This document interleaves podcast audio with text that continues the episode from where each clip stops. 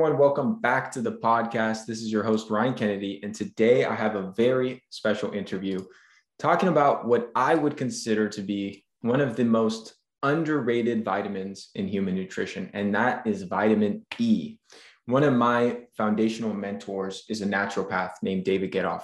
And he was one of the first people I had ever heard even discuss vitamin E. You know, everyone talks about vitamin C and vitamin D3 and uh, B complex, and no one's talking about vitamin E.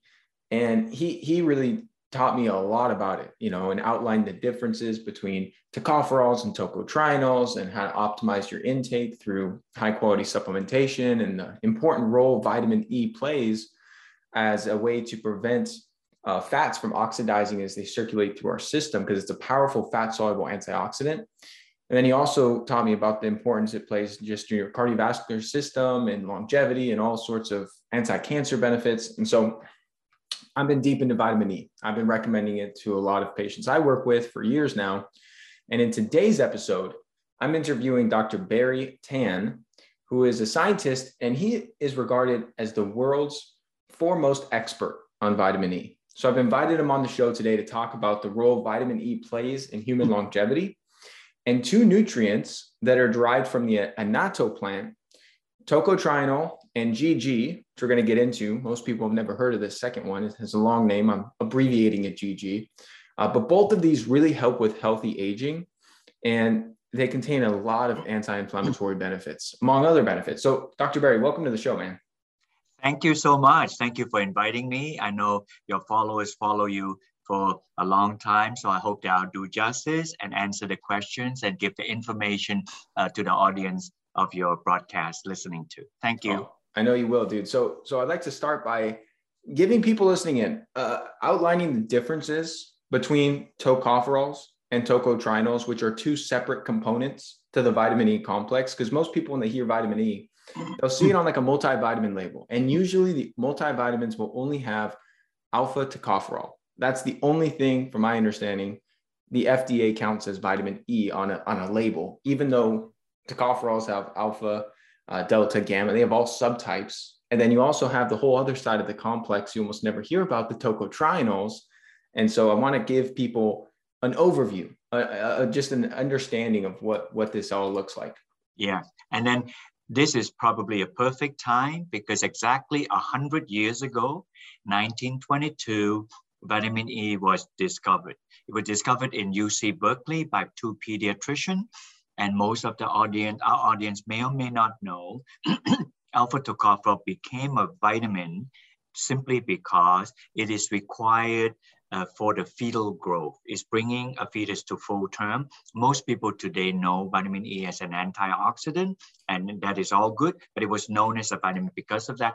At the time, uh, tocopherol uh, was not connected to tocotrienol. I'm just giving you a very brief snapshot how the development of tocopherol and tocotrienol and then split them like that for your question. Perfect. That was in 1922.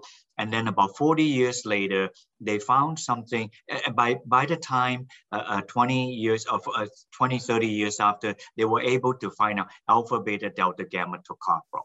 Then they found out something that almost a little shadowy compound when they did on chromatography at the time, they thought that it's so similar to tocopherol, they actually erroneously mislabeled them. So if you look at old literature, you will see besides the four Greek letter alpha, beta, delta, gamma, tocopherol, you will also see nu, epsilon, zeta, and phi, phi like that. Those tocopherol that they call, they are actually happen to be alpha, beta, delta, gamma, tocotrienol, like that. So, so therefore, the audience, if you uh, capture this, it's almost as if that if somebody did not persist to study this vitamin E, it will be lost in translation. It will be a second runt uh, of a uh, of a birth that never going to happen. That came out in 1960. So 1920, 1960 for discovery, then another 20 years would have lapsed. In 1980s, two universities blessed them.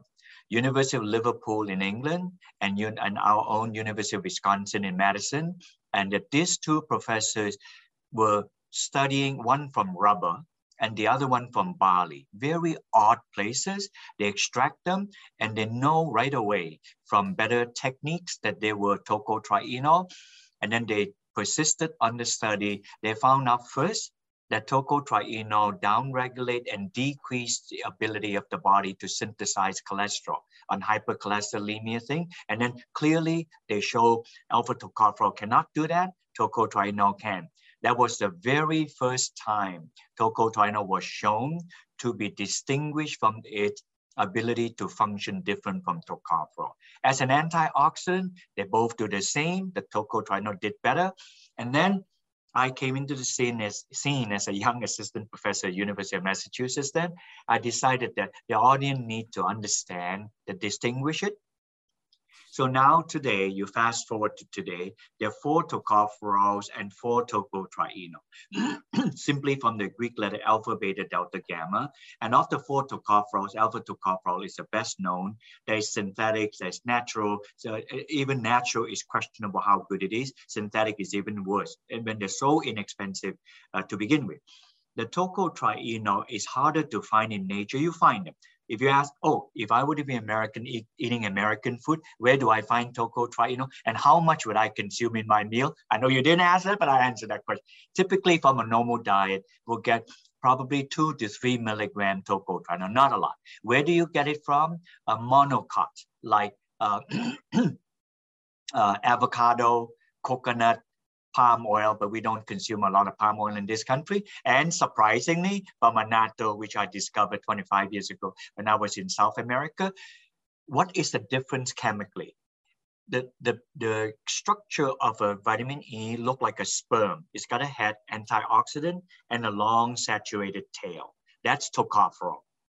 And for tocotrienol, the same antioxidant head, but it's got unsaturated tail. You know, this is really a gift of nature.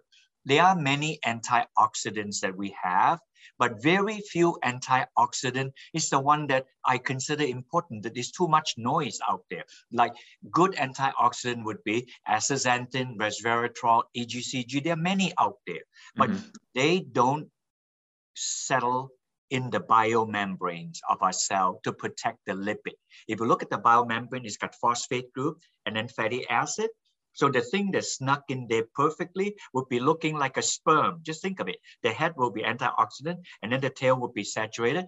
Vitamin E is that kind of molecule. If you look at resveratrol, it's got three, four ring, and then it's got four OH group. So it's got heads everywhere. Nothing sticks in there. It doesn't fit. But tocopherol, tocotrienol fit.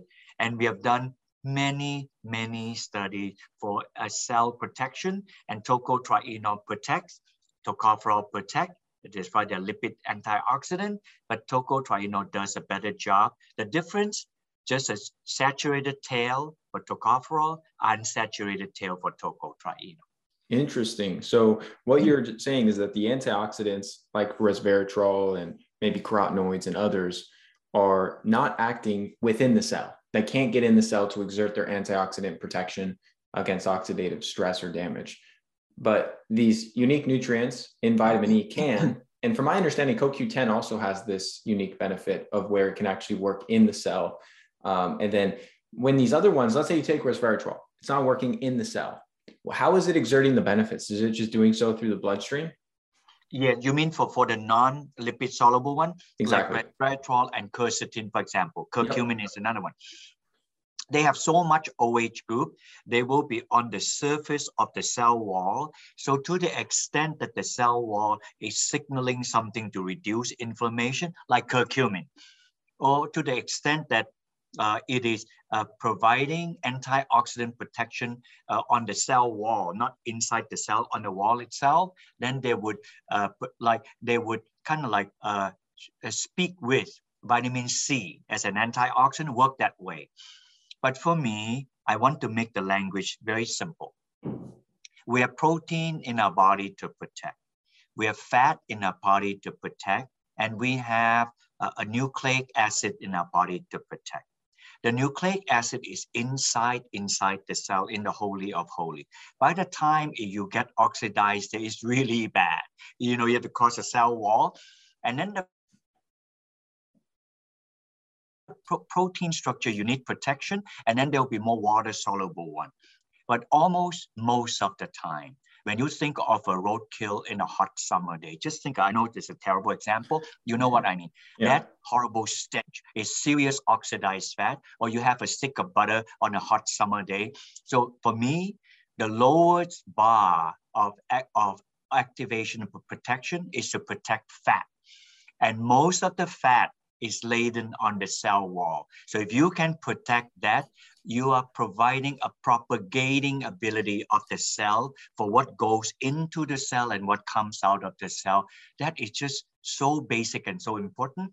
If you can accept that as a definition, then you'll cut the noise out for you when everybody claim their thingy is always an antioxidant. So the antioxidant you want to ask, is it a lipid antioxidant? If you ask that question, you'll get the answer that you will need to protect your health. And you mentioned earlier on CoQ10. Yes, amen to that. CoQ10 is a very strong lipid antioxidant, but there's a difference. In the back here, I know, I don't know if your audience can see that. This is the molecule of CoQ10. Super long tail. You see that? Yeah. That, that is the antioxidant head there. Long, long tail. And this is the tocotrienol. So it's able to get into it much shorter because it's cleaner and it's long tail. Because of that, two things spin out of CoQ10. CoQ10 is made by the human body in situ, right at the cell, so it doesn't go anywhere. However, people supplement CoQ10 and supplemental CoQ10, hundreds of company and more is going to come, always claim that the CoQ10 is bioavailable. The flip side of it is simply to say, exogenously fed CoQ10 is very hard to get into the body. That's why people keep saying that. But if they can get one to 3% absorbed, that's already a charm. But for tocotrienol, fortunately, the tail is much shorter. If you just take it with a meal, it would just go to the cell. We have many studies, Ryan, to show that it protects oxidative damage. All the way, the protection is so good, the C-reactive protein drop. It, when you, I know you're going to ask some uh, question on the clinical trials, all of this we show for tocotrienol. By the way, on all of this that we show in toco, tocotrienol, we did not find amazing results from tocopherol. They did do some, but usually a distant second, if not a distant third. I love this. And your explanation of how it's helping on a lipid level is really foundational. And one of the ways that I always recommend tocotrienol be used is if you are going to be eating uh, unstable fats. So I recommend people steer clear of most polyunsaturated fats. You know, these vegetable oils that are really dominant in the American diet. They're used in a lot of restaurant foods, they're used in all fried foods. They're extremely pernicious to our health. I think they are the number one offender of chronic illness from a dietary standpoint. Worse than sugar, worse than carbs is these rancid oxidized vegetable oils, canola, soybean, safflower, these highly unstable fats. And whenever someone is going to be eating, let's say some french fries, because Dr. Barrie, we're all human. You know, all of us like to enjoy uh, some food once in a while that may not be the best for our health.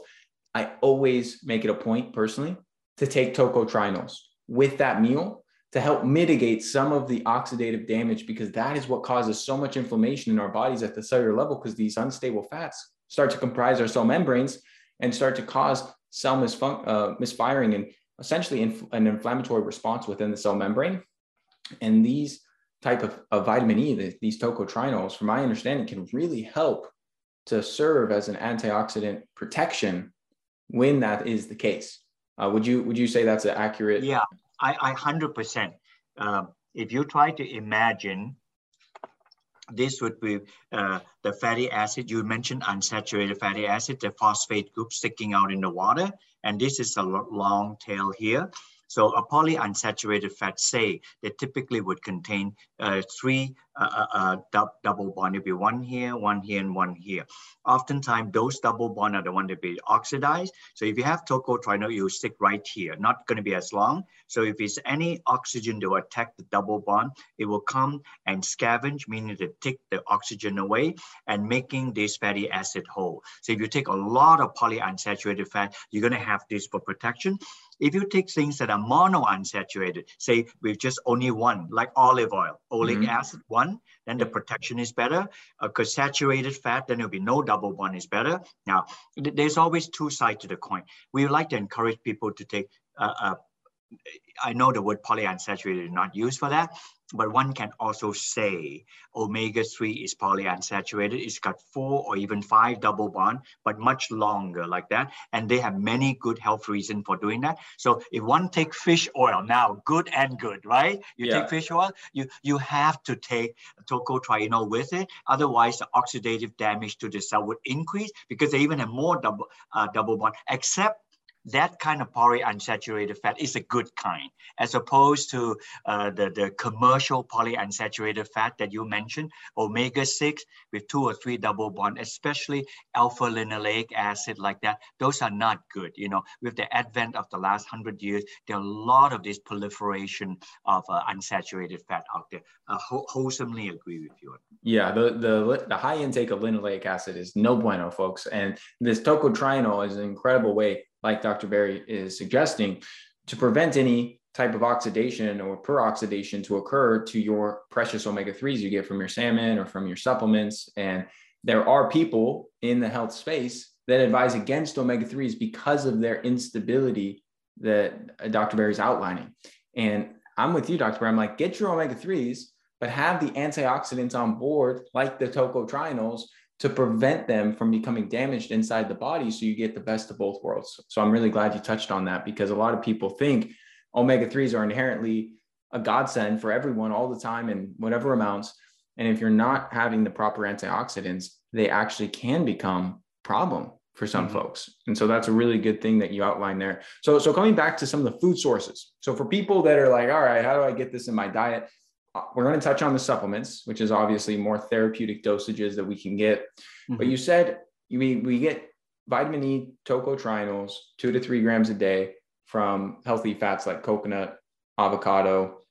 I think you said palm fruit oil, uh, which is another kind of similar saturated fat as coconut oil. It's eaten in the tropics and, and it's becoming more popular now than it used to be.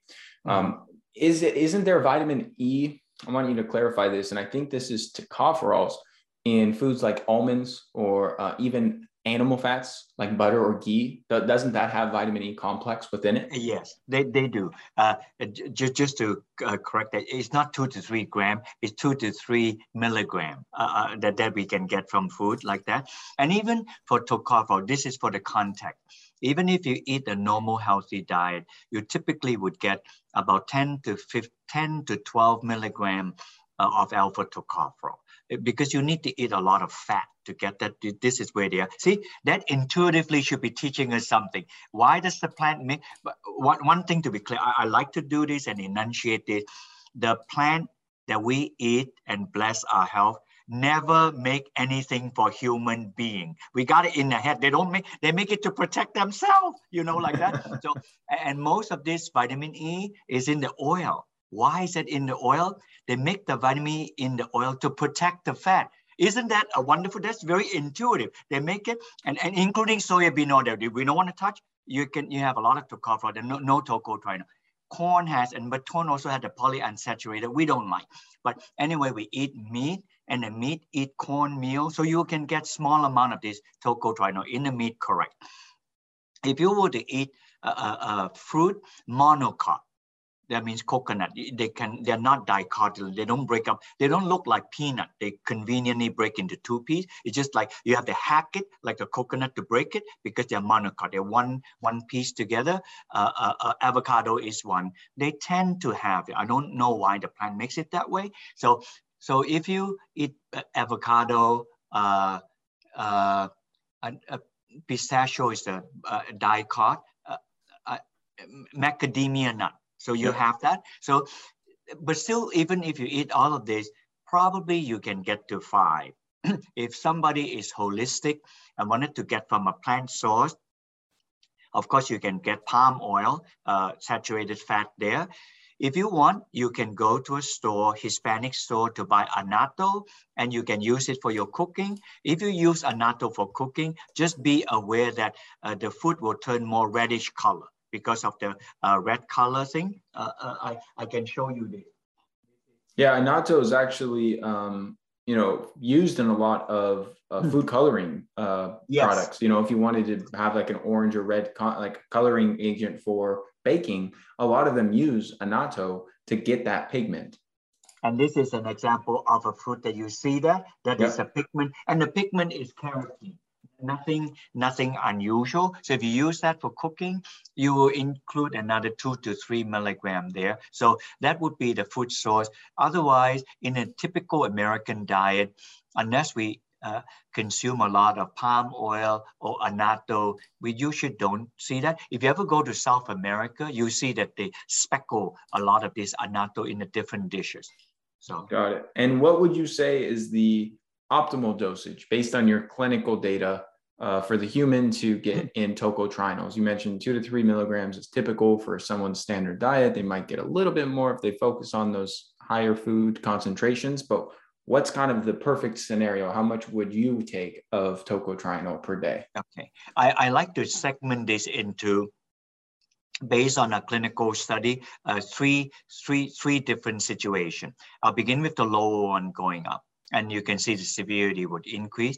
For antioxidant protection, like we spent some time talking to, the antioxidant protection for the cell wall is probably somewhere 100 to 200 milligram, depending on the size uh, of a person. 100 to 200 milligrams is no magic number. Thereabout uh, each day will be a good antioxidant protection. Just take it with a meal. I just had my lunch. I take it. I took it with a meal.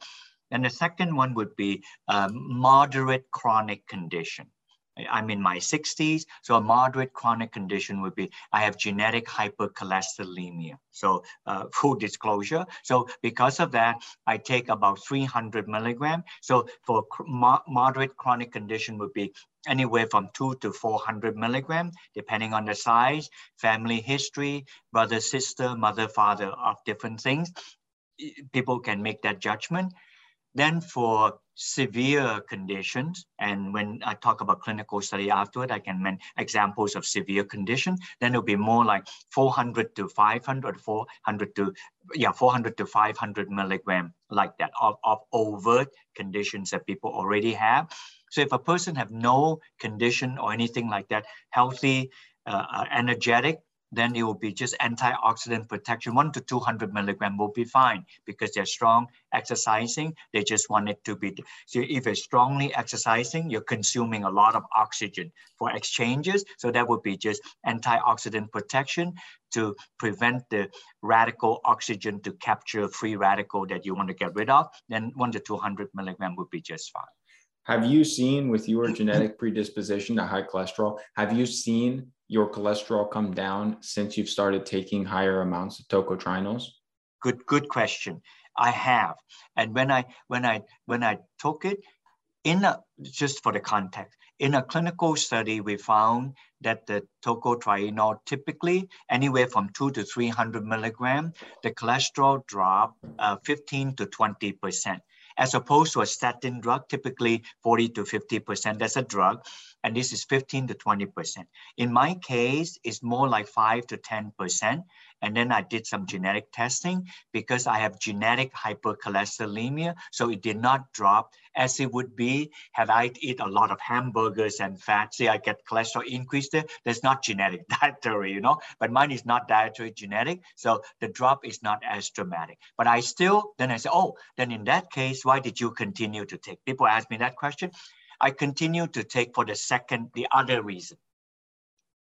I continue to take because tocotrienol is an antioxidant. Even though my LDL is high, I do not want my LDL to be oxidized. They say that LDL is potentially atherogenic, but oxidized LDL is atherogenic, so it prevents it from oxidation for that reason. Then I have another marker. I ask the doctor, please look at my C-reactive protein because I want to know if my inflammation is in control. So happy to say uh, uh, over the years I've taken I've taken tocotrienol, my CRP is less is one or less than one. So my inflammation is uh, uh, in check. So I'm pleased to hear that because half the people that have a, a heart heart problem are caused by cholesterol. The other half is by inflammation. So that's the two imbalance. So it is good for me to know the inflammation. Tocotrienol address uh, hyperinflammation. I'm glad you made that distinction because a lot of people think inherently high LDL is not good and that's going to increase your chances for heart disease or cardiovascular complications. But like you said, I've found the same thing to be true. It's not just high LDL, it's high oxidized LDL that can start to become problematic. And keeping your LDL from oxidizing, you need these antioxidants like tocotrienol. So it's something I utilize clinically all the time with, with people I work with because it's just such a powerful intervention for mm-hmm. anyone that does have high cholesterol. Have you seen it have any impact on triglycerides? Oh, new touching a sweet spot for me. and, and, and this is true. Not everything in life is very intentional. And the, the, the cholesterol one was intentional because of the published work from other professors in other university. So when we were doing uh, uh, studying with people with hypercholesterolemia, they are not otherwise with high triglyceride.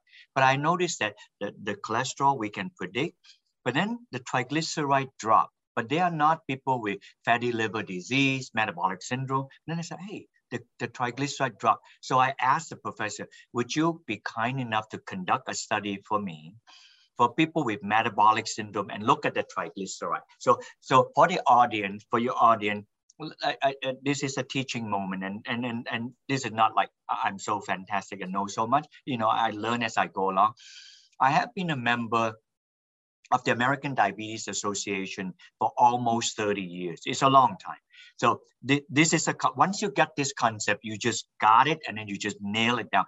And I happened to meet the professor Gerald Reaven before he retired and now he passed away. He was the one that came up with the original concept of uh, sugar fat and another thing in our body. And he could not figure it out. He called it syndrome X. When he figured it out, then he, beca- he changed the word, dropped the word X and become metabolic syndrome. And metabolic syndrome is simply this. Hypertriglyceridemia always precedes hyperglycemia. So that means high triglyceride always precedes high sugar. So before somebody is diabetic, they are pre-diabetic. In the pre-diabetic state, the sugar is still a little bit normal high, but not high enough to be diabetic. Their triglyceride is high. Of course, if they're diabetic, the sugar is high, the triglyceride is also high. That means it's something to be said that something is wrong with our metabolism and the triglyceride goes up first and it's kind of like controlling the sugar until the flood dam bursts open and it can't control the triglyceride and then the sugar just shoots up. So therefore, it is very good telltale sign for all of our listeners, including me. We don't wait until our sugar to go up first. We check our triglyceride. Happy news when we did the study on people with a, a metabolic syndrome, we saw that the triglyceride dropped.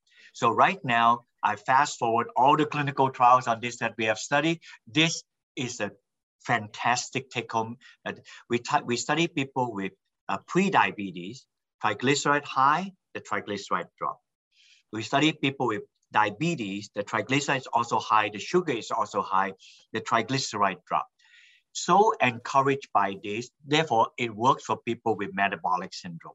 So encouraged, we decided to be all out. After this, I think that I spent every last penny to do all the clinical study. We now have completed three clinical trials on people with fatty liver disease. Clearly, 20 to 25% American are fatty liver, and fatty liver disease is another manifestation uh, of metabolic syndrome, except when the liver is fatty, there is no cure for fatty liver. And, and 30 years ago, cirrhotic liver is because of alcohol, excessive alcohol drinking. I wouldn't. nobody then would have believed that if you gavage a huge, endless amount of fat, you can actually inundate the liver ability to process the fat, and the liver become fatty and fatty liver disease. And the name of NAFLD is non-alcoholic fatty liver disease. I have never seen a disease so awkwardly and so long, so that they have to explicitly tell you this is non-alcohol fatty liver disease like that. So we did this, uh, Ryan. We did it a three-month study, a six-month study, published, and then now we just completed a 12-month study. What is the shorthand news of this? Systematically, we saw that the the inflammation is reduced, liver enzymes is decreased, steatosis, which is the fat in the liver, is also reduced. And finally, the last one is a bad one if you have fibrosis. When it's too much fat in the liver, you have scarring tissue. Once mm-hmm. the scarring tissue sets in, it's very hard to remove the scarring tissue. So this is good. We're hoping that after the study is published, keeping my fingers crossed. We're going to take all this study to the FDA. We trust the FDA would allow, I'm just shooting for the moon now, FDA to allow, to, to allow us to have a structure function claim. I'm doing all the studies that I can to prove this. This is far away from snake oil. And if they allow, then I may just have one line on the bottle that say this will support liver health something like this but yeah. but the audience can google and find the studies on the internet so give me another six months when the study is published i would love the audience to go and read the study themselves but it's a, for me this is a blessing it's a long time in the making I love that. I love that, man. And let me tell you a couple other things for the fatty liver, because I have a lot of experience helping people reverse fatty liver.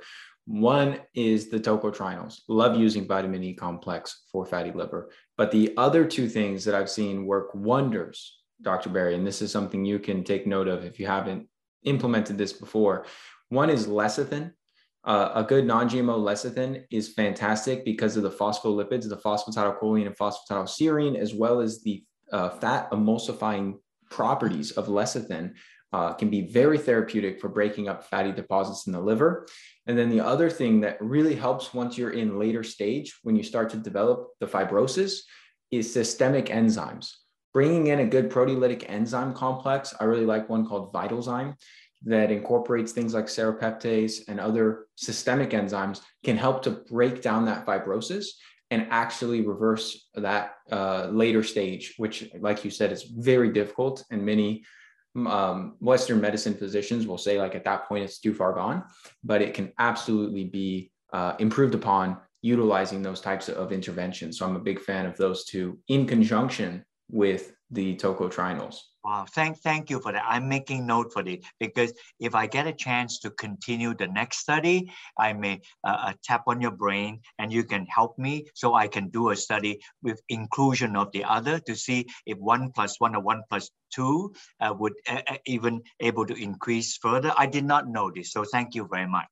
Absolutely, man. Absolutely. And so co- coming back to uh, the tocotrienols tocopherol, something I've learned I want to run by you that I think is important for listeners to be aware of.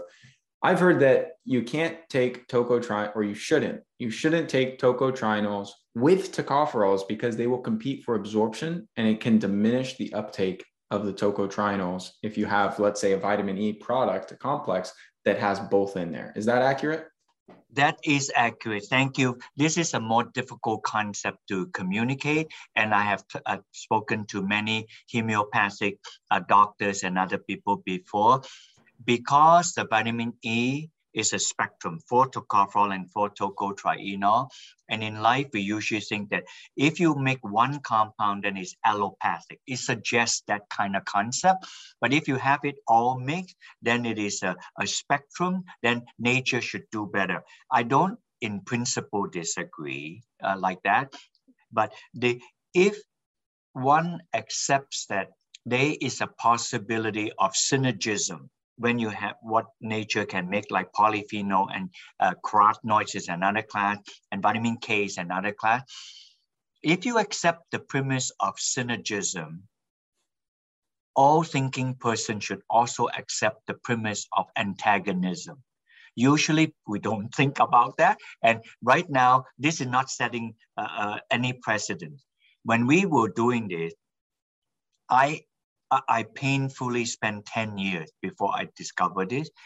We were doing work that have a mixture of tocopherol and tocotrienol, and in animal study that work. So when we get to do human study, roughly speaking, 45% of our trials work, 55%, uh, no, 45% of our trial didn't work, and 55% of our trial work, a little bit more tip in the balance, if we half work, half not work, that's not the kind of odds that we want. And I said, how come it, it worked like that? So we stopped all our clinical trial, we went back to animal study with the suspicion that the alpha tocopherol. And you know what we did? We used this amount of tocotrienol to, did, to do the animal study. We have to stop the clinical trial, and then it worked to lower cholesterol. Then in another group, we use the same amount of tocotrienol with 20, 25% uh, alpha tocopherol, and then the, the reducing of the uh, uh, uh, uh the cholesterol is less by 30%, and then we use 50%, then it less a little bit more. We use 75%, it almost come to not reducing. Then we realize there is an antagonism. So later we found in the study, unlike all the other vitamin E, alpha tocopherol has a transport protein. What does a transport protein mean?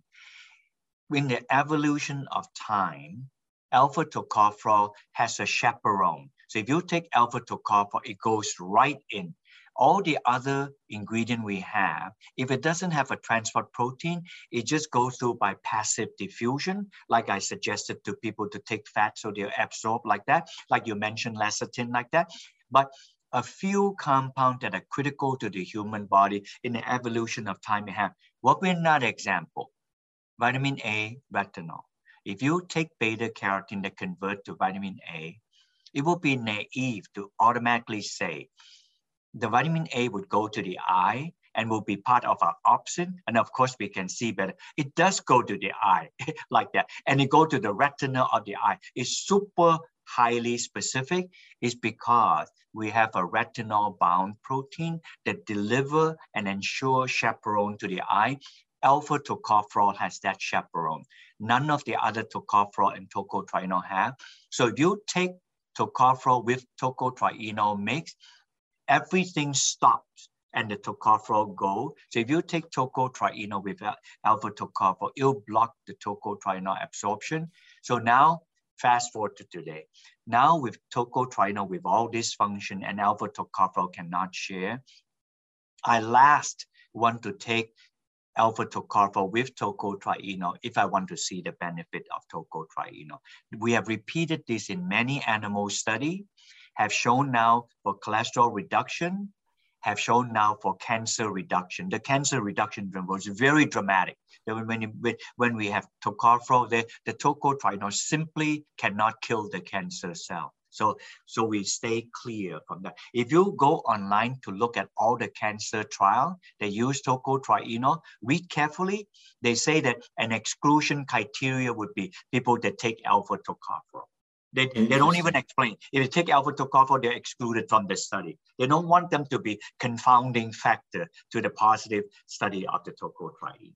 That's fascinating.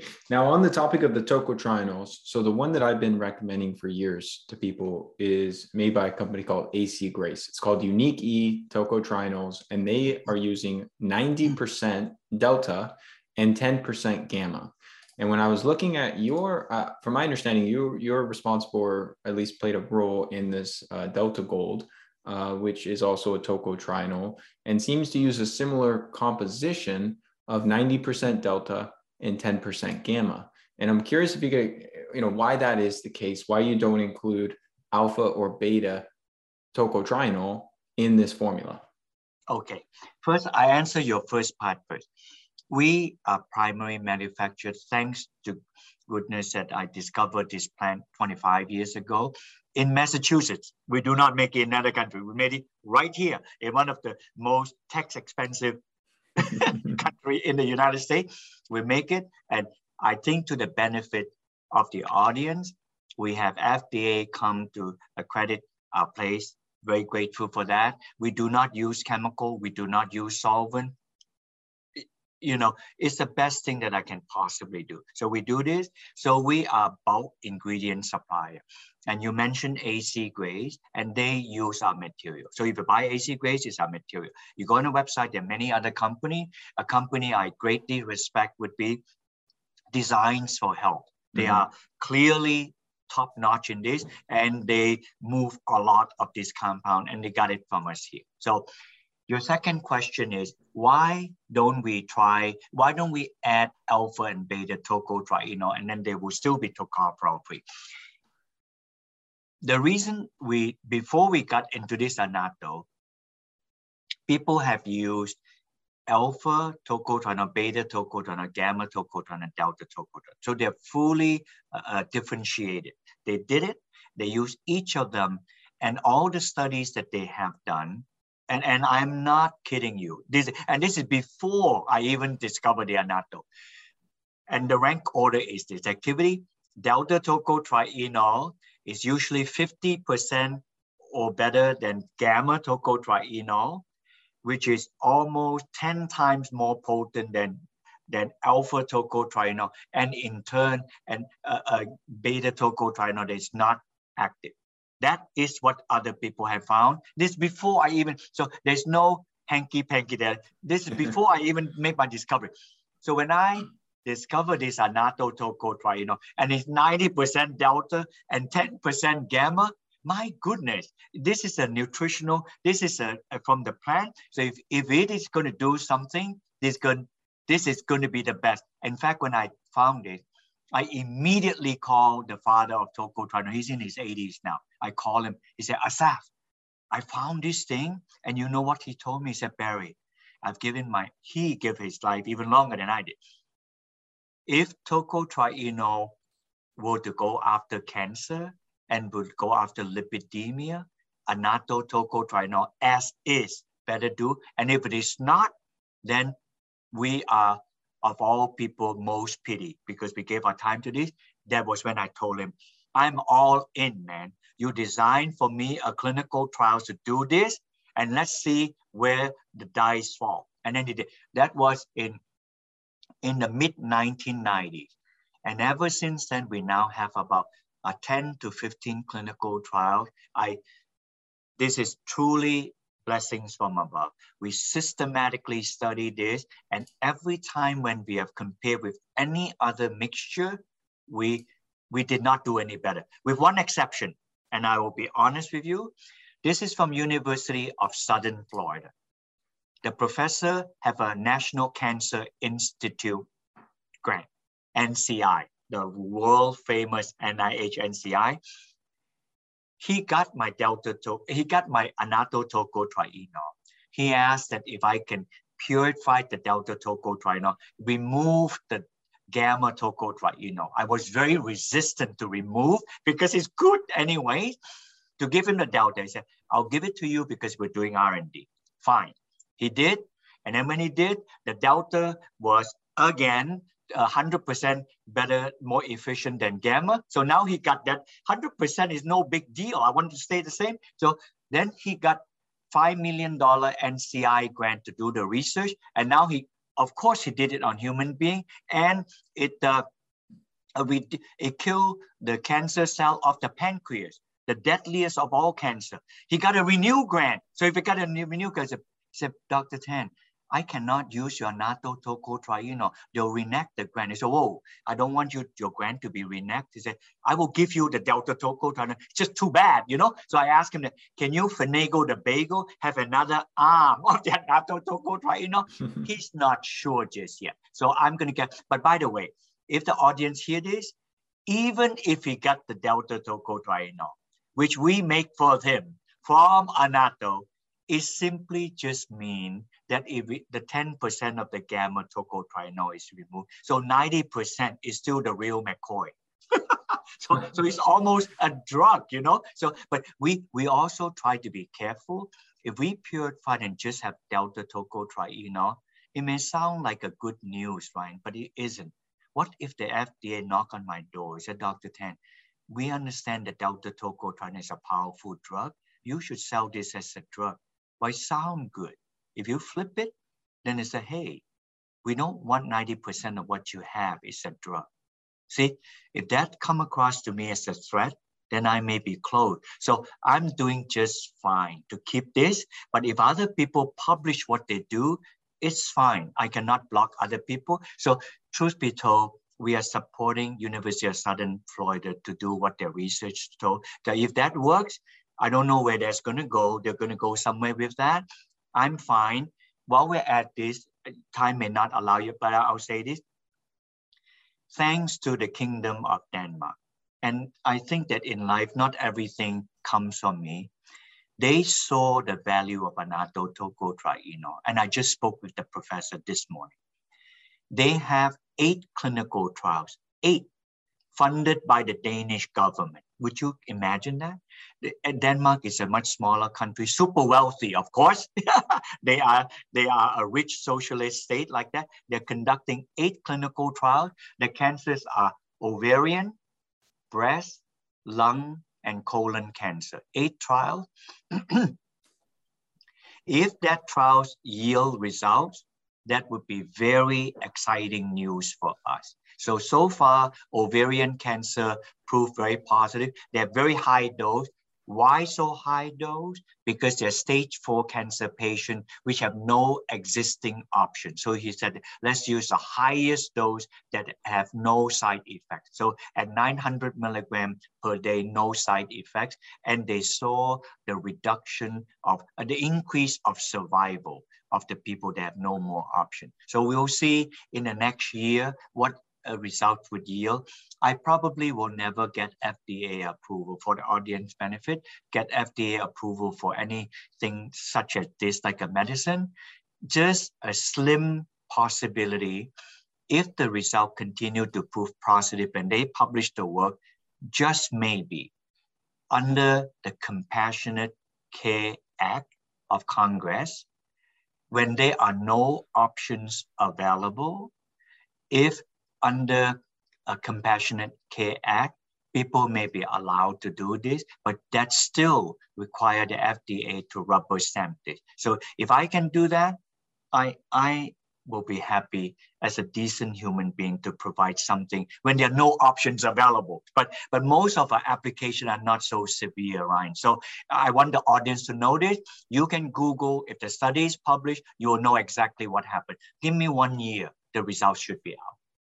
Wow. Yeah, that's in, that's incredible on the anti-cancer effects of the tocotrienol because what, I mentioned at the very beginning of this interview, one of my mentors, David Getoff, really taught me about vitamin E and lots of other things.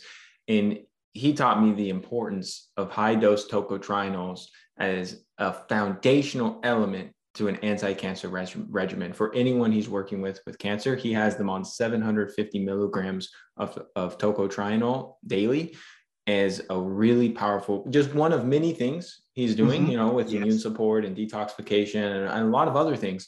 But it's a really foundational element. And so it's something I've incorporated with people I work with uh, and just find it to be really useful. And the FDA, yeah, uh, I hope they don't come knocking on your door, Dr. Barrie. They tend to they tend to do what's not in the best interest of our public many times because making this a drug would would make things a lot more difficult for you and everyone else to get access to this really this truly truly this medicine uh, that I think is better as just a supplement because that makes it a lot easier to provide and to get access to people. Um, and, and, so as we wrap up, I want to talk about GG. Uh, mm-hmm. This is a nutrient that I want you to explain what it is. From my understanding, it's also from the annatto plant. And then I want to explain a little bit about, you know, how people can get access to this this really rare nutrient and some of the benefits it has. I know the audience, this is not video. This is a structure of GG. If you look, it's got black and white. Those are carbon and hydrogen and oxygen group here. And oxygen group here is not on a phenolic ring, so it's not an antioxidant. Now, GG is something the plant and the animal make, including human being. This is almost prophetic is the last common step between an animal and a plant. Those are very different genuses of animal and plant. In the plant, the plant use GG. Listen good on this. This is actually what the biochemistry is. The plant use GG to make just about all the polyphenolics that you know. then you say, name some. I'll name one that are common. All the carotenoids, carotene, you just mumble any carotenoid, lutein, zeaxanthin, beta carotene, astaxanthin, they have two GG, one on here and one on the other side. Then you'll be 40 carbon. That's the beginning starting point of carotenoid. And all the vitamin E like that. I'll leave that for now because people are interested in the animal. In the animal, GG primarily is used for making skeletal muscle protein. Ladies and gentlemen, that is 40% of the weight of a human being is skeletal muscle. If we don't think about drug, as we go older, what is the common thing we notice? We begin to have sarcopenia and loss of muscle mass, a big deal. And think of your elderly parent. And then if you take statin drug, you have myopathy. Why? When you take statin drug to lower cholesterol, that same pathway to lower cholesterol, lower GG, and when you lower GG, that's why you have myopathy. But mm-hmm. to our audience, the audience think that, wait a minute, the, uh, Dr. Tan, he said, when, we, when people take statin drug, uh, they know that CoQ10 drop. Voila, yep. that is true. You know yep. why? Because in the human body, CoQ10 requires GG for the synthesis of ubiquinone. That's it. So therefore, in the, anim in the animal, you need this molecule for making CoQ10 and skeletal muscle too. And then let me tell you the third one. I'm doing this purposely to joke your attention because your audience is probably very understanding of nutritional supplement. Everybody in our industry now is beginning to hear about menaquinone, menaquinone like that. And it's fermentation in the gut and usually is MK4, menaquinone 7. Yeah. I want to direct the audience attention. Another one. If you got this, you will be blessed and I will be blessed. The most important menaquinone in the human body is not MK7, it's MK4. Why? MK4 is the only menaquinone synthesized inside your body. MK7, 8, 9, and all the other longer one is in the fermentation in the gut. But MK4 is not fermented and is synthesized in the human body. And I hope the Japanese professor that labor on this for so long, they will be nominated for the Nobel Prize. Let me tell you this, I'll take one minute and I explain to you. This and, is so stunning for me. And quick, quick uh, tip for people listening in, what Dr. Barrie is referring to is vitamin K. So when you buy vitamin K, it comes in different forms, MK4, MK7, and there's MK7 is probably the most common one you'll see in supplements. And what you're saying is MK4 is the form of vitamin K that you want. And that's K2, correct? Yes, that is K2. Now, when you when you and I take a lot of green leafy vegetable, people said that you have vitamin K1, that is phylloquinone. The tail is saturated. It almost is analogous to tocotriene. The tail is saturated, but surprisingly, when you get to the gut, uh, uh we have hemostasis. A certain amount of vitamin K1 go in. You know, people not uh, uh, uh, not thought to this more. If all the vitamin K1 you take goes in, you know what happened, which vegan people do, then you know vitamin K1 is for clotting. If that all of them goes in, then all vegan will clot to death. Mm. That never happened. So just mm. think about it. We, we consume a lot of uh, vegetable, but a fixed amount of vitamin K1 going good. Where do the other vitamin K go? The tail is cut off and the ring goes in. Evolution, the ring goes in. And when it goes, the tail that has been cut off for K1 is saturated. The tail go in. Listen to this. This is, just, this is just, for me, is a pure blessing. It look for a GG molecule Remember, GG is making the human body. Remember, it synthesized CoQ10 skeletal muscle. They have shown this in 25 to 30 different organs. You look for GG and stitch that onto the ring uh, of, the, of the vitamin K1.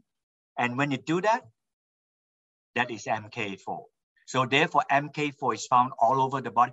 We do not know all the reason why we need MK4, but to date, you can Google. To date, we know MK4 help in the phosphorylation for energy MK4 helps in uh, uh, uh, autism spectrum, and MK4 help in making strong bone and anti-arteriosclerosis like that. And in Japan, MK4 is a drug, not MK7. But popularly in the US, we know about MK7 doing all this. So for the audience, I just would appeal to you, as we age, we don't make enough GG that is the reason why we don't make enough CoQ10, by the way, because when we don't make enough GG and therefore CoQ10 drug, and therefore we have sarcopenia and this. And if you take statin drug, you make it even worse. Way worse. Way, way worse. So, so when you when we have less MK4, the, you and I don't know enough yet, but in time, people will find out more what MK4 does. All that will harken back to the real issue is not enough GG, for which your body and my body make, just make less with time. So if we, and this is the time, a small American company, me, made in Massachusetts, the first in the world, extracted from a plant. So as we age, we are now conducting a study. Listen this carefully. In Texas, we're conducting a study under the cardiologist care, people who are taking statin with confirmed myopathy.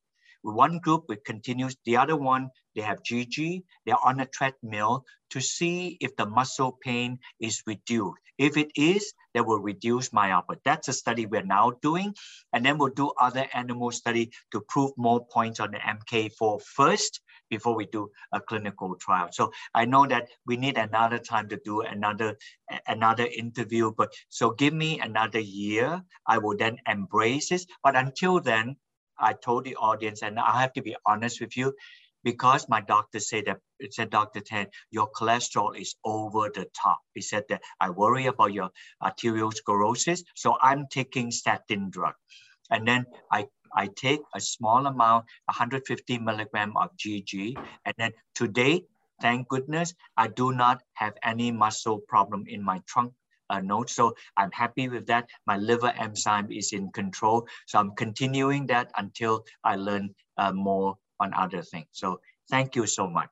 Yeah. So anyone listening to this who takes that statin, share this with your physician because there's so many people, Dr. Dr. Barrie, who come to me for help who are on a statin and they're like, Ryan, my doctor said a low dose statin has no problems, no side effects, no issues. And I'm like, really? Because there's a lot of research demonstrating otherwise.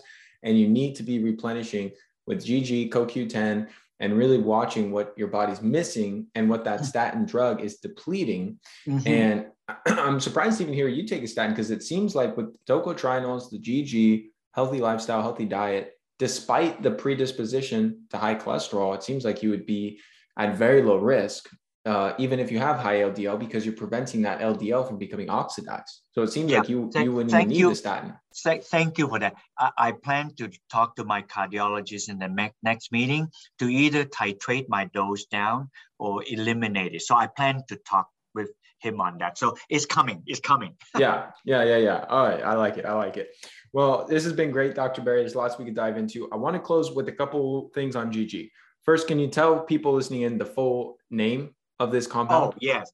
GG uh, is short for geranyl geranyl. I can spell it out to you. G E R A N Y L, like an adjective, and then G E R A N I O L. So if you Google geranyl geranyl, you will probably uh, uh, uh find other people studying on it. Most of the study on GG have been on something related to skeletal muscle protein, most of it like that. And then if you look at some Japanese scientists, that's when you see the MK4. And if you look at some even older literature, you will see that GG is required for the for CoQ10 synthesis. I wonder, do you know anything about if GG would be helpful for conditions like uh, muscular dystrophy or rhabdomyolysis, where people have uh, extreme breakdown of their muscle tissue?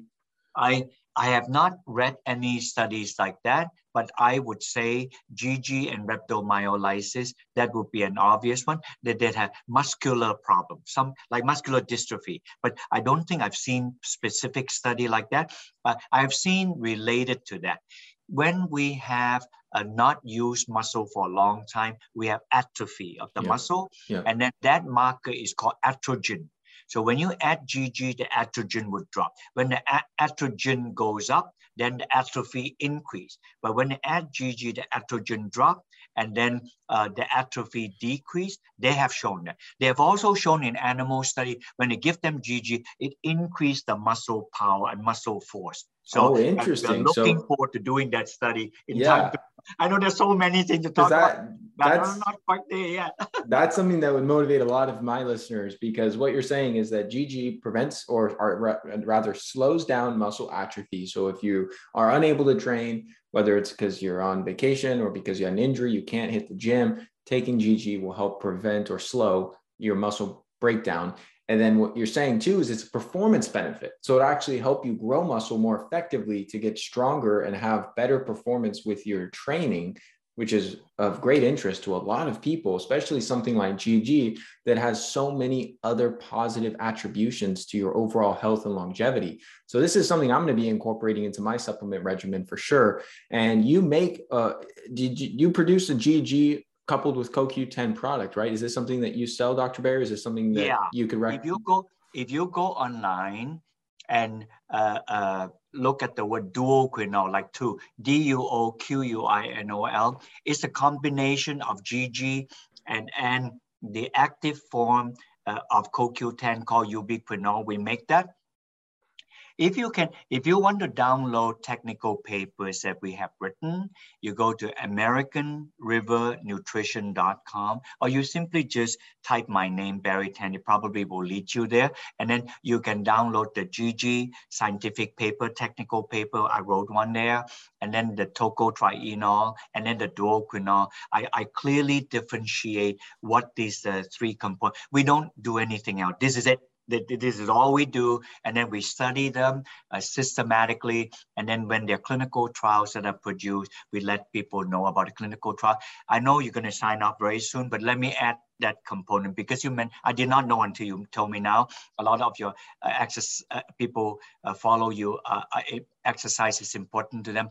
The Japanese scientists discovered when they gave animal GG, the testosterone, endogenous testosterone increase. So therefore, we are now conducting a clinical trial in Florida, giving people GG to see if the endogenous testosterone would increase a lot better than giving people directly testosterone. And then like that, and among other things, I, I, I, because of my age, I shy away from this like that. They're going to measure to see if the libido increase, the mm-hmm. exercise performance increase. When would we expect the result? The second half of this year, we would know. So that study is ongoing. And, and for, the, for, for the audience, why am I doing this? I'm doing this to know if GG does this, can you show? That's why we are doing the research to, to show that if it does, if and when it become available, we will certainly disclose the data. So be in contact with me about half a year from now. We'll let you know where we are on these kind of trials. I'll definitely have you back on the show, Dr. Barrie. And that's fascinating. GG potentially increasing testosterone and muscle performance, uh, decreasing muscle loss. That's of a lot of interest to a lot of people. So you're awesome, dude. I really appreciate you coming on the show. This has been great. And I'll definitely stay in touch. For people that are listening in that want to learn more about Dr. Barrie's work, you can go to barrytan.com. You can find him on social media. His uh, Instagram and Facebook is Dr. Barrie Tan, all spelled out D O C T O R, Barrie Tan. And dude, really appreciate your time today, man. Thank you so much. Have a great week. Thank you so much for tuning in to today's episode. If you found it helpful, please share it along to anyone else you believe it can serve. You can submit your own question to be answered on the show by going to ryankennedyhealth.com forward slash podcast. Be sure to subscribe and leave a review for the show. Your feedback helps to support me on my mission to positively impact as many people as possible with this information. Please note the information depicted in this episode is purely for informational purposes only. Please consult your healthcare professional before making any changes to your lifestyle or routine.